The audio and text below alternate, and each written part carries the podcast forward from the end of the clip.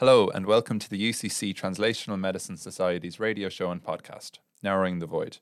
This show aims to facilitate student learning and foster student engagement in translational medical research by talking to leading experts in the fields of medical research and basic science. My name is Mark Vesey. I am joined with my co host Brian Curtin. Today, we are joined by Dr. Siobhan O'Mahony. Siobhan O'Mahony studied neuroscience in UCC and went on to complete a master's in neuropharmacology in the National University of Ireland, Galway. Siobhan worked in the Department of Psychiatry and Neuropsychology in the University of Maastricht, the Netherlands, which was funded by a Marie Curie Fellowship. Siobhan obtained a PhD from the University College Cork in the Department of Psychiatry. Siobhan's main research areas assess outcomes of adverse events during early life, in particular the disruption of the developing gut microbiota, she is also interested in gender related differences in pain perception, as well as the involvement of the gut microbiota in the development of obesity following antipsychotic treatment. So, Siobhan, thank you very much for joining us today. Pleasure, my pleasure. So, I suppose to start off, Siobhan, could you tell us a little bit about who you are and what you're doing in UCC? Absolutely. Um, so, very nice introduction, Mark. Thanks so much. I suppose it was a, an overview of, of bits and pieces that I've done in my life. Um, so, I. Um, a senior lecturer in Department of Anatomy. I'm a mother of two children. I have a seven year old girl and a 10 year old boy. Um, I'm married. My husband is Peter. Uh, he runs his own business, Clean Room Technology, and we live near Kinsale. Um, I'm originally from Tipperary, so I moved down, I suppose, from Tipperary eh, in 1997 to start my education here in University College Cork loved it so much I came back. now I'm working here for, for a good number of years, uh, mainly on looking, uh, lecturing obviously, and lectured maybe some of you guys, uh, neuroscience students as well as pharmacists, potential pharmacists, potential nurses, as well as graduate entry to medicine students as well. So um, yeah, and then I suppose besides lecturing then as well, I carry out um, research program particularly related to stress and the microbiome. That's brilliant, yeah. And Siobhan, yeah, I guess a, a large majority of your research focuses on the brain gut microbiota axis. Yeah. So, for our listeners who might be fully familiar with the term, could you explain to us what it is and its role in human health? Absolutely. Um, and I suppose we, and apologies, we do talk about the microbiotic gut brain axis as if, you know, it's a well known entity. And I suppose we're used to talking at conferences, but we need to kind of bring it more into the public eye now. And I suppose if we think about it, it's, it's really focused on the bacteria within your bowel. So you have bacteria everywhere, lots of different, sorry, lots of different microorganisms everywhere in your body. I focus particularly on the bacteria at the distal end or the end of your gut. So it's the end of your gut or your large intestine. And particularly this part of the intestine is important because it has the largest number of bacteria or microorganisms of your entire body. It has a huge amount of them. So I suppose research went back to look at why we had so many bacteria or microorganisms here and what are they doing. They can actually secrete substances that are and are, that are secreted within the nervous system and can interact with the nervous system. So I suppose we started looking eventually or uh, originally at what these microbiome were doing and if they were altered by stress. So we know that there's a certain number uh, of good bacteria that needs to be within the gut, and we've heard of certain products. I won't name any um, labels, but we've seen certain products on the, the shelves in the supermarket that promote good gut health and good gut bacteria that need to reside there. So you need this balance of good bacteria. But what on earth are they doing there? They're producing substances that can actually interact with their own nervous system within the gut, but also the nervous system, the peripheral nervous system, and also the central nervous system. So the products they produce, such as metabolites, short chain fatty acids, neurotransmitters, can get into your systemic blood travel around the body to maintain, maintain health. Um, inappropriate imbalances are associated with disease, but they can interact with your entire body and brain to lead to a healthy body and brain and also be disruptive in disease situations. And could you tell us a little bit about the most recent research that you've been carrying out? Yeah, absolutely. So we just had a paper published or accepted on Sunday. Um, and it was a paper associated with early life stress. So I began and I set up a model here um, a long time ago, 2004, um, a model of maternal separation. So it's a model of early life stress. So both in rodents, humans, and um, and primates, there is this very important developmental time window called the stress hyperresponsive period. So in all of us and in our, our models that we look at and, and focus on and use to study stress in early life, this is the period when you should have a very low stress level Very important during this period, and in rodents it exists between uh, postnatal day zero, so the day they're born, up until about 14 days of age. While in humans it exists between maybe um, being born and up until about five years of age. So, very important keeping your stress levels low at this time is your mother. So, we know from certain studies, human studies, rodent studies, that stroking of the mother at a certain velocity actually reduces and maintains a low level of cortisol in humans and corticosteroid in rats, which is the main stress hormone. You want to keep low levels of stress hormones during this time because your brain is developing, your immune system is developing, but also your gut bacteria is also starting to colonize and interact with the entire body. So, our la- latest paper really focused on um, looking at the impact of this model on the gut microbiome and the visceral pain sensitivity of these adult rats. Basically, it's a rat model. We want to investigate mechanism. We also want to investigate interventions to reduce the impact of early life stress. So I've carried out a number of human studies as well, and breastfeeding, of course, is, is the optimal way to be fed and the gold standard way to be fed in early life. So it's not always possible to breastfeed a baby. So this this particular project that we got out on Sunday looked at a component of breast milk called milk fat globule membrane. It's basically the fat membrane that sits, or it's basically the, the protein membrane that sits outside the fat globules in breast milk. And who could think that just a membrane like that sitting outside the fat could be so important? Studies have shown that when you extract this membrane and give it by itself to um, porcine models, so pig models, now we've shown in rodent models as well, it actually reduces the impact of stress but also enhances cognition. It's been placed into infant formulas as well to show that it has reduced infections and so on. So that was our very, very, very latest preclinical paper.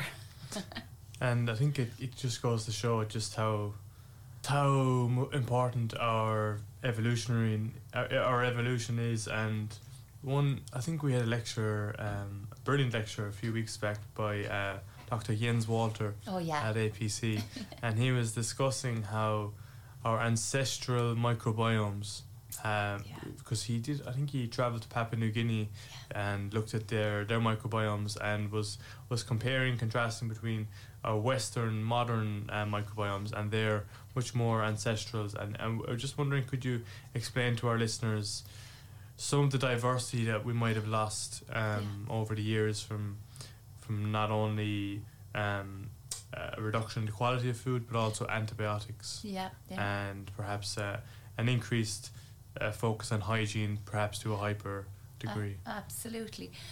no, and that would be an area of focus that I look at as well. Is so particularly during the during pregnancy and the birthing process as well, which are times we do see stressors, antibiotics, and different ways to be born.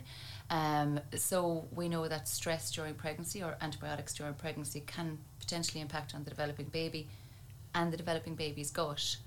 And then depending on you know genetics and the environment and the food and so on, of course, it's going to impact on which bacteria take up residence in the gut in the very early years of life, which are most important. But all of these factors actually do lead to a differential microbiome taking up residence, which affects the whole development of the body and the brain. So we know from studies that antibiotics in early life, we've carried out a preclinical study, so an animal model study, um, looking at the impact of antibiotics in early life. Now we did take a very, um, it was more kind of a proof of principle concept because we used a very strong and high dose of, a, of an antibiotic in our animal model, which wouldn't be seen generally in the clinic. So it was just to determine initially if antibiotics in the stress hyperresponsive period that I alluded to actually reduce the bacterial composition or reduce the bacterial diversity, which is how many different types of bugs are actually there. Because you want lots of them because they all have like little communities like we have and they all talk to each other and actually interact with each other and help each other grow and produce their substances. So you want a high diversity, but you also want the good bacteria there as well. So the probiotic ones, the ones that produce short chain fatty acids, for example. So you might have heard of those, such as lactobacillus and bifidobacteria. So when we talk about, I suppose, reduced diversity and reduced, I suppose, types of bacteria, the types of research I look at and investigate um, leading to this would be stressors during pregnancy, antibiotic usage during pregnancy and early life, and also being born by C section, which we know both antibiotics and being born by C section have risen over the last few years. Ireland's rates of C section are, are quite high in comparison to, for example, Nordic countries. And there are many, many reasons for C section antibiotics, but we do need to look closely at when these are absolutely needed because now research is coming to the fore, uh, clinical research as well, showing the long term impacts of being born by C section and, and antibiotics. So, whilst they're medically necessary in certain situations, I suppose we just need to um, investigate and determine when is the most appropriate time for these to actually occur. Okay. And Siobhan, could you tell us a little bit about your work on uh, antipsychotics and how they relate to both obesity and also the gut microbiota? Yeah, absolutely. So this this was a study we carried out a few years ago now, and um, and we've picked up again more recently with a colleague of mine. So we started to investigate the impact of olanzapine, which is an antipsychotic, and a very good antipsychotic, to be fair, in the clinic. Um, and my PhD supervisor from, from a few years ago, Ted Dinan, um, had seen it firsthand that olanzapine, whilst very good at its job and, and reducing psychotic symptoms, particularly in females, causes enormous weight gain. And he would talk about these women that would walk into the clinic, you know, quite slim. He would put them on olanzapine because they really required it, and they would not comply. You know, they would they would not, um, not take their medication anymore because of the enormous weight gain.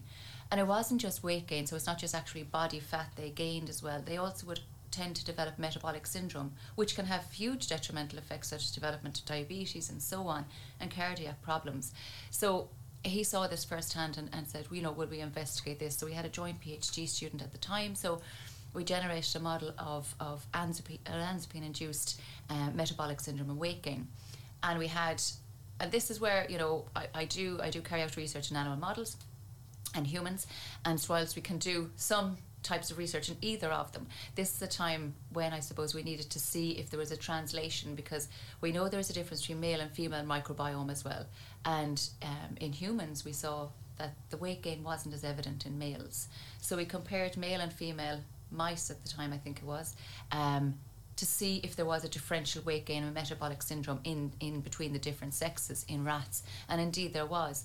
But what was interesting was that the females gained the weight, so their body weight was was um, increased to to much higher level than the male rats. But the male rats had a lot of visceral fat as well as the females, and also developed metabolic syndrome. So whilst it wasn't obvious ex- externally on the male rats, um, they were still suffering from olanzapine-like side effects. It reduced the diversity of the microbiome and interacted with certain species that are beneficial for the body as well. What we did then again, uh, kind of using antibiotics as a proof of principle or concept, we knocked out, I suppose, some of the, the bacteria within the, the gut of these animals. So we went forward only with the female rats as a model of olanzapine induced metabolic syndrome. And we noticed that when we knocked out the microbiome before taking olanzapine or before administering olanzapine, the overall weight gain was reduced and also the symptoms of metabolic syndrome such as inflammation and fat deposits in the liver were also reduced now of course we talk about the detrimental effects of, of antibiotics but if we think about them in certain contexts of maybe balancing a microbiome or, or making it less susceptible to for example olanzapine in this instance they can be used for other uh, benefits besides just infection uh, maintenance and reduction and you just touched on them there, uh, Siobhan, but could you t- explain to us in greater depth some of the gender related differences yeah. in pain perception, stress, and the gut microbiota? Absolutely. And I suppose we we um, we do have lots of differences, um, males and female gendered, humans and, and rats as well. But um, there is a major interaction between your gut microbiome and your hormones, so your gonadal hormones. So, the t- typically born males and females have different uh, levels of gonadal hormones. So if this is the bidirectional communication between your gut microbiome and the hormones, then we potentiated our, thought about the fact that well, if your microbiome is associated with pain levels, I had shown it in my, my earlier days in my rat model, um, I wanted to see then where the differential microbiomes of males and female humans associate with different pain levels. So we carried out a study on really nice volunteers from UCC a few years ago. Um, where we exposed uh, male and females. Males were brought into the clinic on one time point and we exposed them to a tibial nerve stimulation in the Department of Neurophysiology and CUH. And it was in um, collaboration with George Shorten and Brian McNamara in Neurophysiology, and George is in uh, the Department of Anesthesiology. So, um, you know, it was really n- nice joint collaboration between us all, and John Cryan was involved, of course, as well. Um, so, we collected samples from males at uh, human males at one time point. They were exposed to the, the pain stimulation We collected blood samples, collected fecal samples for gut microbiota analysis, and we also collected salivary cortisol in the morning to look at their stress hormones as well. Um, and we then we did a number of different analysis looking at short chain fatty acids and so on. Now we asked the, the women to come in at three different time points over a month to gather samples and data at three at the three different stages of the, the human female cycle. Again to see if there was sex differences, but then if there was difference across the female cycle associated with um, um, hormonal changes. Now we had a subset of women on the, the contraceptive pill as well, and there was um, differences between males and females with regard to their microbiome, subtle differences, but there was fairly decent differences then between the pain perception between males and females overall. Over the female cycle, there were subtle differences, but not so significant. We also found major associations then between certain microbiota and pain sensation only in females. So, this may, I suppose, indicate we know that some pain syndromes are more prevalent in females. Maybe they present in the clinic more. It's some some disorders. It's not really sure, but um, what we do know from this study is that there's a gender difference in pain perception between males and females, and that the gut microbiome does seem to drive some of the pain responses in females only. Okay, that's really interesting. Yeah. And just moving away from some of the um, scientific literature and research, Siobhan, and talking a, bit, little, a little bit more about your career itself, Yeah. what has a challenge been along your career that you faced? Um, I suppose certain challenges. Uh, to be honest, I've been very, very lucky with where I've been placed. I suppose, um, and I've had you know really good opportunities. There have been, I suppose, challenges when you know having children. These have been challenges. You know, you have this this um, want to be everything. You want to be a good scientist. You want to be a good lecturer, but you also, you know, some people tend to want to be a mother as well, and you want to be there for your children. I honestly would think that has been the biggest challenge of my career is balancing my work and my life and and you know making sure that I spend enough time with my children and we have a happy home life as well. So um, jobs like ours have deadlines of course and grant deadlines may happen in the middle of the Easter holidays. So it's trying to meet those deadlines before they occur to actually ensure then we have a happy time at home and and we can actually you know interact as a family outside of the work life And to both men and women, what advice Yeah. could you offer for trying to balance work and and family? Yeah, I would say um, it is one that you do need to be aware of. And maybe in the early years of your career, you feel like you've got to drive it on and just you know get on and start your career. And I think there's nothing wrong with that. And that's what I did. I pushed things on at the start, and you know had a stable level of where I was research wise and and and my career wise. And then I would say, take a good hard long long look at your life then and see if you do have this balance, if you're always feeling your sympathetic nervous system activated and none of that parasympathetic rest and digest, you need to take a breather. You really do. Um, and just do some yoga, reflexology, some exercise, take some good yogurts as well. Lovely.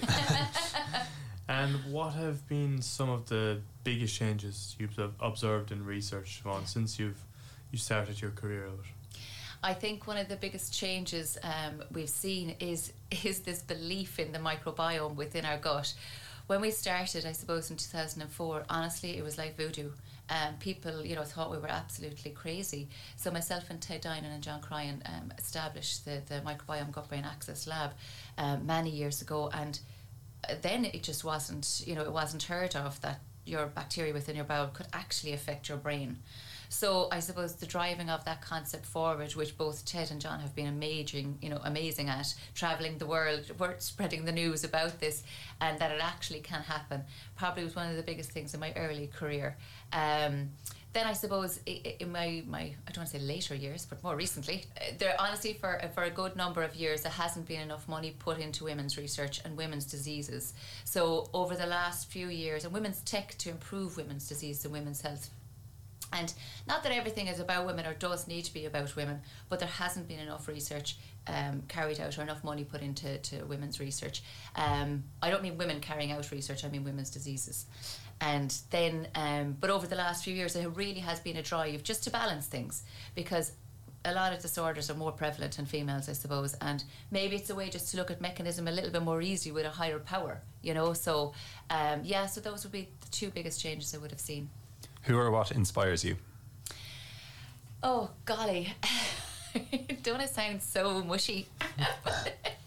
My parents um, would absolutely ha- they they have always been such hard workers um, and would get up so early to go to work. Um, and you know, it would be you know work really hard, and then we can have our weekends and relax.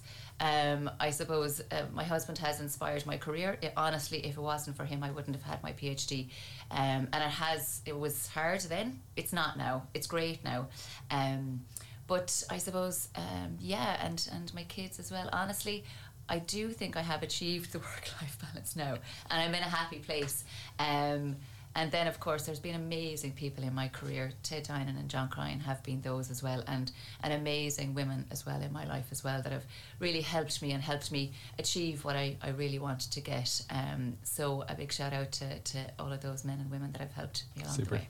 Brilliant. And with so summer exams aren't too far away for Yes. Many of our students listening in, Siobhan. Um, Yeah. So could you tell us about your research on the different learning styles of students Yeah. and how this may impact on their exam results? Yeah, absolutely. So, um, fortunately or unfortunately, I think it's fortunately because we're going ahead now. We're, we're, we're understanding a little bit more about the different learning preferences and learning styles of, of students. And uh, I suppose until a few years ago, we were all probably still teach students very much the same or think that we can teach students the same. But I suppose now with the drive in our department, there's a lot of drive towards universal, um, um, you know, um, learning as well. So making diverse learning technologies and and modes available. So there's a large amount in our department as well looking at this. But I suppose we discovered in our small amount of research that we did that students do sometimes like to listen. They like to use their hands. They like to, um, you know, verbalize, or they actually like to, you know, um, just relax completely and listen to everything. So with the different types of learning styles and, and preferences, then that would be how you would learn yourself. I suppose there is only a certain amount of styles that we can generate and and use to teach practically, but that's where COVID has actually come in and been good. I think what we have, and particularly within our department as well, and especially down to our, our technicians and, and demonstrators, we've generated this whole bank of video demonstrations now and different ways to, to, to teach online. Um, we were, I suppose, thrown in at the deep end initially, but then now when I look back at the resources we've generated together, we're actually going forward and using those continually now, as well as, you know, face to face lectures. Actually, some of our students have asked and said we don't need us face to face anymore. They would like more tutorial style teaching. So I do a lot of Socrative quizzes now. So um, instead of delivering my anatomy lecture, so I teach anatomy to graduate entry medicine students. So instead of te- you know gen- you know sitting there teaching anatomy of the gastrointestinal tract, which is what I teach them, it's a basic gut tube. It's a basic tube. Um, they want me to come in and say, you know, you have these lovely recorded lectures. Let's leave them there and let's use those as a resource for when we need them. But you know, will you just talk to us in a more interactive way? So we do Socrative quizzes together, and then you know I bring up pictures of, of the GI tract or e- elements associated with the GI tract, for example. We talk about the most difficult elements of it. For example, the neurovasculature is quite more difficult to understand than the epithelial lining, for example. So I've tried to, I suppose, open up from my small bit of research in, in different learning styles to try and teach in different ways. Examinations are, are still being, I suppose, changed a little bit. We do have examination styles in, in set ways within UCC that still need to stick to that way for now. Um, but I suppose if students at least have their learning style or preferences open to them and given to them, maybe that'll enhance um, grades going forward. I know, and uh, I think Socrative is a really popular way. Yeah. I know, like we've involved um, a number of our teachers have, have engaged us in that in class, and it's been really popular. Um, Siobhan, is there any areas of translational medicine that you kind of see as you know really vital in the future, Yeah. um, or gaps in the, the field? I suppose. Yeah, absolutely. So, as my, my most recent research would be on um, uh, stress during pregnancy, I suppose, and if we think that's really where I suppose we originate and trying to, I suppose, reduce the impact of stressors um, during pregnancy can actually reduce the impact and risk of diseases in the offspring. So it could potentially be, you know, this early life start at a very, very early stage and even preconception actually. So preconception health is, is very much intertwined then even with the mother's pregnancy, but also with baby's health and the risk of disease. So maybe it's trying to get at mechanisms at a very early time points and I have lovely collaborations with um, a Finnish group uh, called FinnBrain. and we're doing some really nice studies looking at stress during pregnancy, um, different metabolites that are produced, and so on, and then uh, placental development. And also, uh, they've gathered all this lovely neuroimaging of the children as well and followed the children up until about 20. So, we're trying to capture all this data um, in a general cohort to see if we can predict um, in a normal healthy situation, which should be normal healthy, what's you know biomarkers or what things we can actually quickly and easily measure um, in very early stages. So during pregnancy, potentially to to uh, predict disease in later life. So it's trying to stop disease before it happens. Hopefully. Yep. And uh, Siobhan, why did you choose this career path to begin with, and had you always seen yourself going down this route? No. No. no, uh, I had wanted to be a biochemist. Yeah, yeah, had wanted to be a biochemist. My sister uh, is a year older than me, and she chose biochemistry as her outlet in. Uh, so she started off in in biological chemical sciences uh, as I did, and I started one year later. So she chose biochem in her third year, and I did too at the time. But I broke uh, my left wrist playing soccer. Uh, at that time, then there wasn't very much uh, spoken about that you could maybe defer your exams or that you should get a scribe. Nope. I actually broke my right arm, excuse me. Broke my right arm. I had broke my left arm years before. So, um, study didn't happen well that year, nor did uh, the writing quickly, which, you know, writing of essays was probably most of our exams at the time were essay writing. Um, so, I think it was a lucky mishap, maybe, that I, I, I achieved my place in neuroscience that year from the minute I entered into neuroscience, I knew that it was what I wanted to do. So, in essence, I was really, really lucky for something odd to happen to me to lead to lead to that path. So, yeah. It all works out in the end, I suppose. Yeah. Yeah. And Siobhan, could you tell us how your experience of working abroad, you know, in Maastricht and in the Netherlands, um, how has that influenced both your career and just your your engagement in research? Yeah, I have to say, um, uh, it was amazing. So um, they were a very supportive group in in Maastricht. Uh, it's a beautiful town at the the I was going to say the distal end at the the bottom, the bottom of the Netherlands. You know, it's in the little. If you can see, if I don't know, if you can imagine a map of the Netherlands, there is a little. Um, part that hangs down off it and it's called the appendix of the Netherlands so maybe that's where my research on the gut started. Um, but it's a it's a beautiful little town. So um, when I was doing my masters in Galway, they said, you know, there's an opportunity to travel and do research. Uh, one of the places to go is, Maastricht, and would you like to go there? And um, so I did, and my part, my husband, he was my boyfriend at the time, travelled with me, and two other uh, girls from my class came as well. So it was lovely. But at the time, there was a real uh, surge of Marie Curie fellows in the department. Um, so it was the Department of Psychiatry and Neuropsychology, uh, run by uh, Professor Harry Steinbusch, who still runs that department. So there was a, a, a large influx of foreign people, and I quite felt it was odd that they were calling us foreign because we, you know, don't use the word so much here. We do maybe now, but you know, I would have thought it was kind of a, a you know, kind of maybe disrespectful or not a nice thing to say. But no, they were referring to us as many foreigners have, you know, arrived now. So there was loads of Italians, loads of Spanish, um, and then we interacted obviously with with the Dutch people that were there as well. Um, but it was a fantastic time. I spent originally we were just destined to spend six months there. Um, and then the research was going really well, so I spent another six months there. Um, and they did offer me a PhD to stay, but I think I am a bit more of a home bird, so I definitely wanted to come back to Ireland. But um, I was just taught so much independence there. It was outstanding. So um, they have amazing facilities, but they just drove you on to just get on with it yourself. You can read this book, you can learn these techniques. Um, you know, adequate amount of training, but the, the level of independence that was taught to me was was life changing. Um, I came back and started my PhD and, and started a lab um, with Ted Dinan, and I knew exactly what to do. So I got two papers published just from that year in Maastricht itself, because it was a taught master. So there was no. We did a small uh, research project in the masters itself in Galway, um, and they were a great, great uh, setup there as well in Galway. And being having this opportunity of a year abroad and two papers to get me started before my PhD was was an amazing um, opportunity to have. So yeah, I know the the guys there in the Netherlands. I have some really good Dutch friends there as well still, and I've um, good Dutch friends here too. Yeah. And could you tell us about the role that translational medicine has played in your career in terms of promoting a higher level of collaboration and interaction among the scientists, carrying out the research to clinicians, Yeah. treating the patients, and the patients treating themselves. The patients the doctors are treating, Yeah. Themselves. Yeah, yeah. Um, no, I suppose from the, the, the, the get go, maybe I was aware that collaborations between you know basic scientists and clinicians needed to occur for for patients to eventually receive the treatments that we were investigating. Um, as as Ted Dinan, a psychiatrist, was my PhD supervisor. So from then on, I did do a lot of preclinical research and testing um, uh, lead compounds for, for GlaxoSmithKline um, for, for a little while after my PhD as well.